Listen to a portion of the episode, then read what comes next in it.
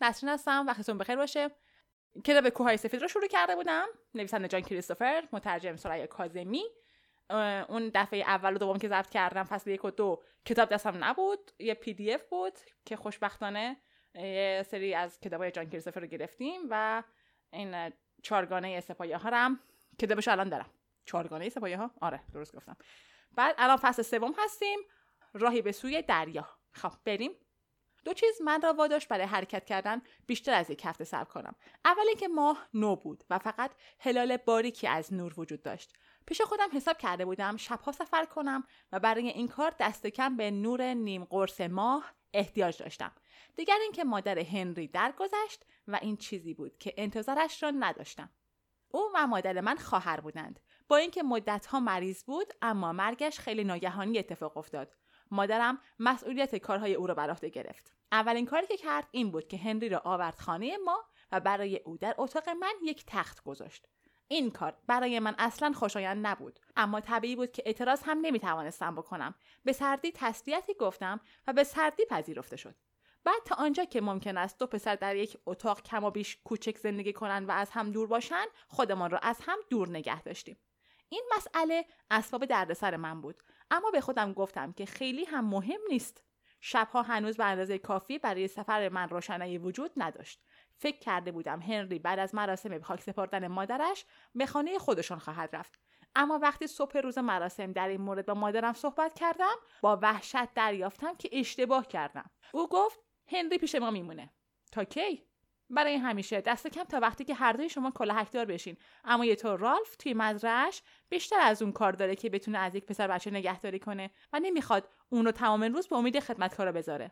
من چیزی نگفتم اما حتما قیافم همه چیز رو نشان داده بود. چون مادر با حالت جدی و عجیبی گفت و اصلا میل ندارم ببینم به خاطر چنین موضوعی اخم کنی. او مادرش رو از دست داده و تو باید اونقدر ادب داشته باشی که نسبت به او کمی همدردی نشون بدی. پرسیدم دست کم نمیشه اتاق مال خودم باشه؟ اتاق انبار سیب که هست. اگه اینطور رفتار نمی‌کردی می‌خواستم اتاقت بهت پس بدم.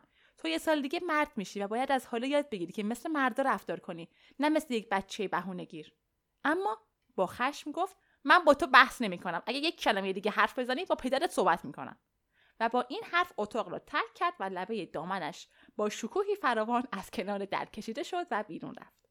خوب که در این باره فکر کردم به این نتیجه رسیدم بود و نبود هنری چندان فرقی نمی‌کنه. اگه لباسهایم را در اتاق آسیا پنهان می کردم می توانستم بعد از خوابیدن هنری به آرامی بیرون بدوم و همانجا لباسم را عوض کنم. تصمیم گرفته بودم طبق نقشه وقتی ماه به نیمه رسید حرکت کنم.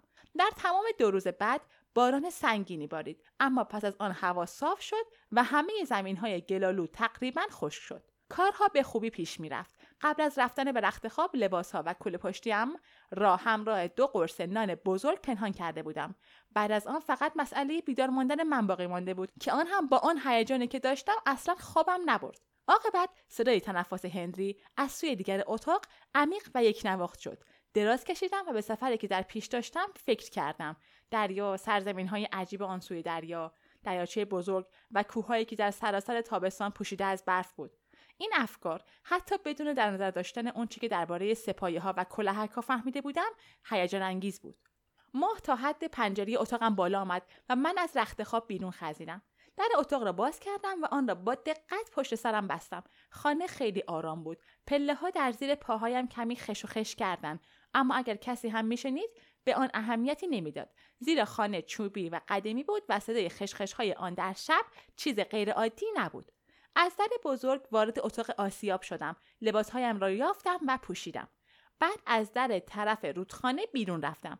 چرخ آسیاب بی حرکت بود و آب روی آن مثل رگه های سیاه و نقره‌ای قلقل می‌خورد و میپرید. از پل که گذشتم احساس امنیت بیشتری کردم. تا چند دقیقه دیگر به کلی از دهکده خارج می شدم یک گربه به آرامی و ظرافت روی سنگ فرش ها راه می‌رفت و یکی دیگه روی پله های جلوی در خانه ای پشمهایش را که در نور مهتاب درخششی داشت میلیسید. سگی پارس کرد. شاید صدای پای من را شنیده بود و به شک افتاده بود. اما آنقدرها نزدیک نبود که خطری داشته باشد. پس از آنکه از جلوی خانه اینگلد گذشتم اینگلد هم همینجوری میگیم اینگلد حالا نمی‌دونم. دقیقا spell ش چیه؟ شروع کردم به دویدن.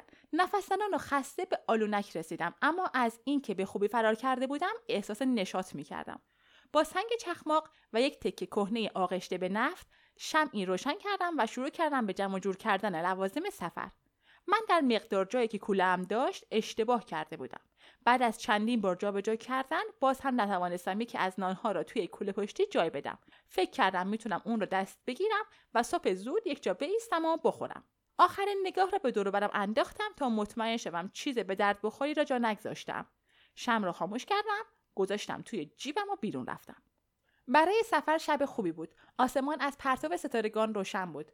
داخل پرانتز اینو نوشته آیا همه آن خورشیدها مثل خورشید خود ما بودند؟ ماه بالا آمده بود و هوا ملایم بود. کل پشتیم را آماده کردم که بیاندازم پشتم. وقتی سرگرم این کار بودم از فاصله نزدیک صدایی بلند شد. من صدای بیرون آمدن تو رو شنیدم و دنبالت اومدم. اون هنری بود. صورتش را نمی‌توانستم ببینم اما حس کردم آهنگ صدایش به تمسخری آمیخته است. ممکن است اشتباه کرده باشم. شاید در صدایش حالت ترس و استرابی وجود داشت. اما در آن هنگام حس کردم از اینکه منو تعقیب کرده خوشحاله. گرفتار خشم شدیدی شدم و همچنان که کوله پشتم را مینداختم به طرفش حمله کردم. در دو دعوا از سه دعوای گذشته من فاتح شده بودم و اطمینان داشتم باز هم می‌تونم اون رو شکست بدم. اما خیلی زود معلوم شد که اطمینان بیش از اندازه و خشم فراوان هیچ کدام به من کمکی نمی‌کنند اون من را با مشت به زمین انداخت بلند شدم و او دوباره به زمینم انداخت و بعد از مدت کوتاهی من روی خاک افتاده بودم و او روی سینه ام نشسته بود و مچ دستم را میپیچاند. تلاشی کردم عرق ریختم و خودم را بالا کشیدم. اما هیچ فایده ای نداشت. اون من را محکم گرفته بود. هندی گفت گوش کن. می‌خوام چیزی بهت بگم. من می‌دونم می‌خوای فرار کنی. با این کل پشتی. حتما چنین فکری داری. می‌خوام بگم منم با تو میام. در جواب تکان سختی به خودم دادم و پیچیدم. اما او با من غلطید و من رو محکم نگه داشت. هنری همچنان که نفس نفس می‌زد گفت من می‌خوام با تو بیام. اینجا دیگه چیزی برای من نمونده. خاله آوا مادر هنری زن باهوش و زنده و خوشقلبی بود. حتی در تمام مدت بیماری طولانیش همین خصوصیات را از دست نداده بود. اما اما رالف برعکس او مردی بود گرفته و کم حرف که دلش می‌خواست تو شاید راحت بود که بگذارد پسرش به خانه شخص دیگری برود. من منظور هنری را درک می‌کردم. چیز دیگری هم بود که بیشتر اهمیت داشت. اگر او را در زد و خورد شکست داده بودم اون وقت چه می‌شد؟ اگه اونجا میگذاشتم و می‌رفتم بیمه اون می‌رفت که خطر ایجاد کنه. کار دیگری نمی‌تونستم بکنم در صورتی که او با من میومد می‌تونستم پیش از رسیدن به بندر و دیدن کاپیتان کرتیس از دستش فرار کنم. هنوز هم از او بدم میومد و اصلا خیال نداشتم اون رو با خودم ببرم. ولی اگه او رو با خودم نمی بردم باز هم در حفظ اسرار اوزماندیاس کوتاهی کرده بودم. دست از تقلا کشیدم و گفتم بذار بلند شم. منو با خودت می‌بری؟ بله. گذاشت که بلند شوم. گرد خاکم را تکاندم و در محتاب خیره به یکدیگر نگاه کردیم. تو که هیچ غذایی نیاوردی. باید هرچی رو من آوردم با هم بخوریم. تقریبا تا دو روز دیگه نزدیک بندر می رسیدیم و تا آن موقع به اندازه دو نفر غذا داشتم. گفتم پس را بیفت. بهتر حرکت کنیم. زیر نور ماه به خوبی پیش می رفتیم. زمانی که سپیده زد و کاملا از منطقه آشنا دور شده بودیم یک استراحت کوتاه دادم. خستگیمان را درک کردیم و نصف نانی را با پنیر خوردیم و از آب نهری نوشیدیم. بعد به راه افتادیم. هرچه از روز میگذشت خسته و خسته تر می شدیم و آفتاب راهش را میان آسمان آبی میسوزاند و پیش می‌رفت. نزدیک ظهر وقتی که عرق ریزان به جای مرتفعی رسیدیم و به پایین نگاه کردیم در ای را دیدیم که به شکل بشقاب با زمین یک پارچه زیر کشت بود و یک دهکده و خانه هایی منفرد که مثل نقطه چین در دور آن جای داشتند. آدم ها مثل مورچه در کشتزارها مشغول کار بودند جاده از توی دره و دهکده رد می‌شد. هنری بازویم را فشرد و گفت نگاه کن. چهار مرد از سوار به طرف دره می‌رفتند اونها می توانستن برای هر کاری به سوی دهکده برن و حتی ممکن بود عدهای گشتی باشند که به جستجوی ما آمدن ما از حاشیه جنگل رد شده بودیم. فکر... فکری کردم و گفتم ما تا غروب تو جنگل میمونیم. می‌تونیم بخوابیم و برای سفر در شب آماده تر بشیم. هنری پرسید فکر می‌کنی سفر کردن در شب بهتر باشه؟ می‌دونم که در شب کمتر امکان این هست که ما رو ببینن اما خودمون هم نمی‌تونیم خوب ببینیم. ما می‌تونیم همین الان به طرف اون بلندی بریم. هیچ کس اون بالا نیست. گفتم تو هر کاری دلت می‌خواد بکن اما من صبر می‌کنم. شانه هایش را بالا انداخت و گفت حالا که تو میگی اینجا بمونیم میمونیم. تسلیم شدن او به من دلداری نداد و من احساس ناراحتی کردم زیرا حرفش دور از عقل نبود. در سکوت به طرف جنگل راه افتادم و هنری از پی من میآمد. یک جای خوب توی انبوه درختها پیدا کردیم. جایی که اگر کسی حتی از نزدیک آن هم میگذشت ممکن نبود ما را ببیند و دراز کشیدیم. گمانم بلافاصله خوابم برد. وقتی بیدار شدم هوا تقریبا تاریک بود. هنری را دیدم که هنوز کنار من خواب بود. اگر بی صدا بلند می شدم ممکن بود بتونم بدون بیدار کردن اون فرار کنم. این فکر وسوسه کننده بود. اما رها کردن اون در جنگل اون هم در دل شب کار عادلانه نبود. دستم را دراز کردم تا اون رو تکون بدم. وقتی این کار را کردم متوجه چیزی شدم. هنری بند کل پشتیم را انداخته بود به بازوی خودش. طوری که نمی‌تونستم بدون ایجاد مزاحمت برای او اون رو بردارم. شاید این امکان فرار من از نظر او هم گذشته بود. دستم که به اون خورد بیدار شد. قبل از حرکت بقیه نان را با یک برش کلفت گوشت خوردیم. درختها انبوه بودند و آسمان را به خوبی نمی‌دیدیم. وقتی از جنگل بیرون آمدیم دیدم تیرگی هوا فقط به خاطر نزدیک شدن شب نبود بلکه در مدت خواب ما آسمان پر از ابر شده بود و گاهی قطره درشت بارانی را روی بازوان و صورتم حس می کردم. نیم قرص ماه از پشت ابرها نمی‌توانست ما کمکی کنه. در نوری که رفته رفته ضعیف می‌شد به طرف دره سرازیر شدیم و سپس راه ما را به جانب سربالایی در پیش گرفتیم. ها توی پنجره خانه ها روشن بود و این به ما امکان می‌داد تا بتونیم از اونها فاصله بگیریم. باران کوتاهی بارید. اما شب گرمی بود و همانطور که راه می رفتیم باران روی تنمان خشک می. از بالا به انبوه چراغهای دهکده نگاه کردیم و بعد رفتیم به طرف جنوب شرقی. تاریکی خیلی زودتر فرا رسید. بر فراز تپه رسیدیم که بیشتر آن علفزار تازه چیده بود. بعد به کلبه کهنه و پوسیده رسیدیم که معلوم بود مسروکه. هنری پیشنهاد کرد آنجا بمانیم تا روشنایی بیشتر شه. اما من قبول نکردم و او با دشواری از پی من به راه افتاد. مدتی گذشت و هیچ کدام حرفی نزدیم. بعد هنری گفت گوش کن. با کمی ناراحتی گفتم باز چه خبر شده؟ فکر می‌کنم یکی داره دنبالمون میاد. من هم شنیدم. روی علف ها صدای پا میومد و حتی صدای بیشتر از یک جفت پا. شاید مردم ده ما رو دیده بودن. شاید هم از سوارها درباره ما چیزی به اونها گفته بودن و خواسته بودن که مواظب اطراف دهکده باشن و حالا ممکن بود اونها دنبال ما اومده باشن. صدا به آرامی نزدیک می‌شد. آهسته گفتم فرار کن. بدون اینکه صبر کنم در تاریکی شب شروع کردم به دویدن. صدای دویدن هنری را در نزدیکی خودم میشنیدم و همچنین حس می‌کردم صدای تعقیب کنندگان را نیز میشنوم. من تند کردم و از پی همین حرکت یک سنگ از زیر پای راستم در رفت. درد شدیدی حس کردم و بعد افتادم و نفسم که به زور از سینهام بیرون میآمد برید. هنری صدای افتادنم را شنید ایستاد و گفت کجایی؟ حالت خوبه؟ وقتی کوشش کردم سنگینیم را روی پای راستم بگذارم از شدت درد حالم به هم خورد. هنری سعی کرد بلندم کنه و من با ناله اعتراض کردم. پرسید طوری شدی؟ گفتم مچ پام فکر می‌کنم شکسته. بهتره تو بری. اونها هر آن ممکنه به اینجا برسن. اون با صدای غیرعادی گفت فکر می‌کنم اونها همین الان اینجان. چی؟ نفس گرمی به گونه من خورد. دستم رو دراز کردم و چیز پشمالویی به دستم خورد که فوری خودش رو عقب کشید. هندی گفت فکر می‌کنم کنجکاو شده بودن. گاهی از اینجور کارا می‌کنن. گفتم احمق دیوونه. تو برای یه گله گوسفند من رو مجبور به دویدن کردی؟ و حالا می‌بینی چه بلایی سرم اومده؟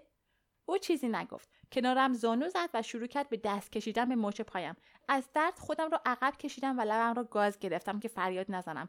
هندی گفت خیال نمی‌کنم شکسته باشه. ممکنه در رفته باشه. اما باید یکی دو روزی استراحت کنی. با خشونت گفتم عالی شد. بهتر از تو رو برگردونم به کلبه. من کولت می‌کنم.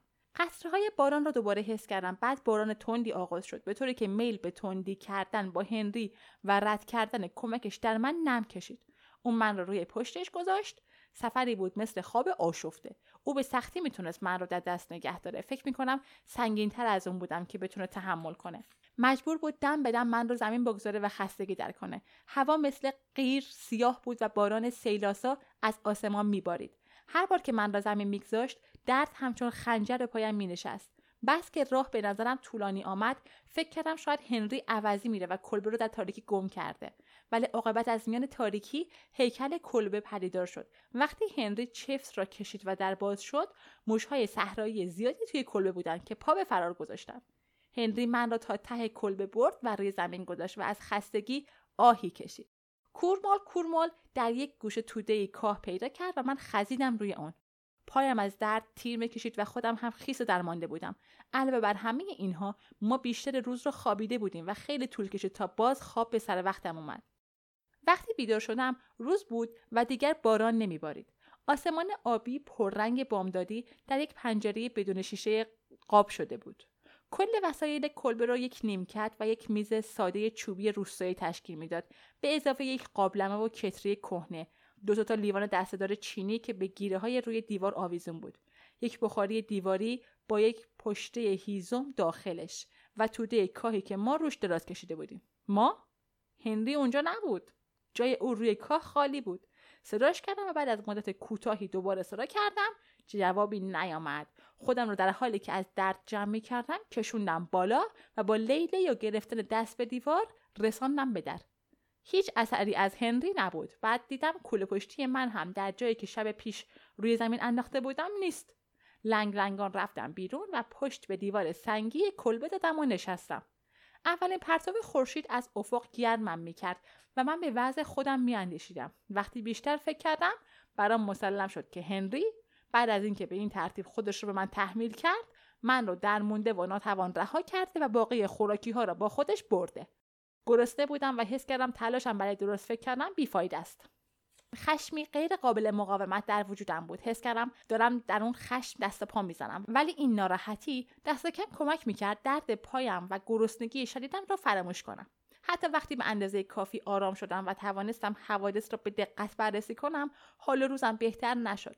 تا نزدیکترین آبادی دست کم سه کیلومتر فاصله بود و فکر کردم با اینکه لطفی نداره. می‌تونم این فاصله رو چهار دست پا برم. شاید هم کسی مثل یک چوپان همون روز به فریادرس من بیاد و کمکم کنه. در هر صورت معنیش این بود که باید با خفت به دهکده برگردم و این کار روی هم رفته پایان نکبتبار و شرماوری بر این ماجرا بود. غم و تأسف در وجودم رخنه کرد. روحیم به کلی خراب شده بود که صدای کسی را از آن طرف کلبه شنیدم و کمی بعد دوباره شنیدم. این صدای هندی بود که می‌گفت ویل کجایی؟ جوابش رو دادم و او کلبه رو دور زد و اومد به طرفم. گفتم فکر کردم در رفتی چون کل پشتی رو برده بودی. خب برای آوردن این چیزا لازمش داشتم. چه چیزایی؟ راه افتادن توی درست طول می‌کشه. فکر کردم بهتر کمی خوراکی فراهم کنم. احساس آرامش زیادی کردم اما در عین حال رنجیده خاطر بودم. هنری به من نگاه می‌کرد و نیشش باز بود که من برای کاردانی او ستایشش کنم. به تندی گفتم خوراکی هایی که قبلا توی کوله پشتی بود چی شد؟ خیره به من نگاه کرد و گفت گذاشتم بالای تاقچه مگه ندیدی؟ البته که ندیده بودم چون اصلا نگاه نکرده بودم. سه روز گذشت. مچ پایم به اندازه که بتونم راه برم بهتر شد. ما توی کلبه ماندیم و هنری دو دفعه دیگه رفت توی دره و غذا فراهم کرد. در طول این مدت من فرصت فکر کردن داشتم و با خودم گفتم درسته که هنری درباره گوسفندها بیخود اعلام خطر کرده بود اما این کار رو فقط برای این کرده بود که حس شنوایی دقیقتری داشت. ممکن بود من هم همانقدر گول بخورم و ضمنا این من بودم که سه مجاد کردم شبانه سفر کنیم.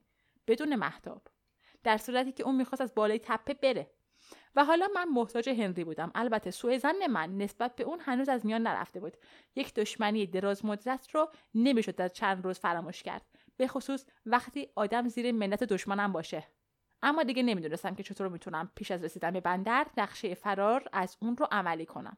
بالاخره همه چیز رو به او گفتم و گفتم که کجا میرم و از اوزیماندیوس چه چیزهایی رو یاد گرفتم. هنری گفت منم واقعا به خاطر کلاهک گذاری بود که می‌خواستم فرار کنم. البته هیچ جایی رو در نظر نداشتم. اما فکر کردم شاید دست کم بتونم برای مدتی در جایی پنهان شم. به یاد اوزیماندیوس افتادم که پرسیده بود آیا کسی دیگه هم هست که بخواد به جنوب بره؟ و به یاد جواب خودم افتادم. دستم رو کردم توی آستر کتم و گفتم این همون نقشه است.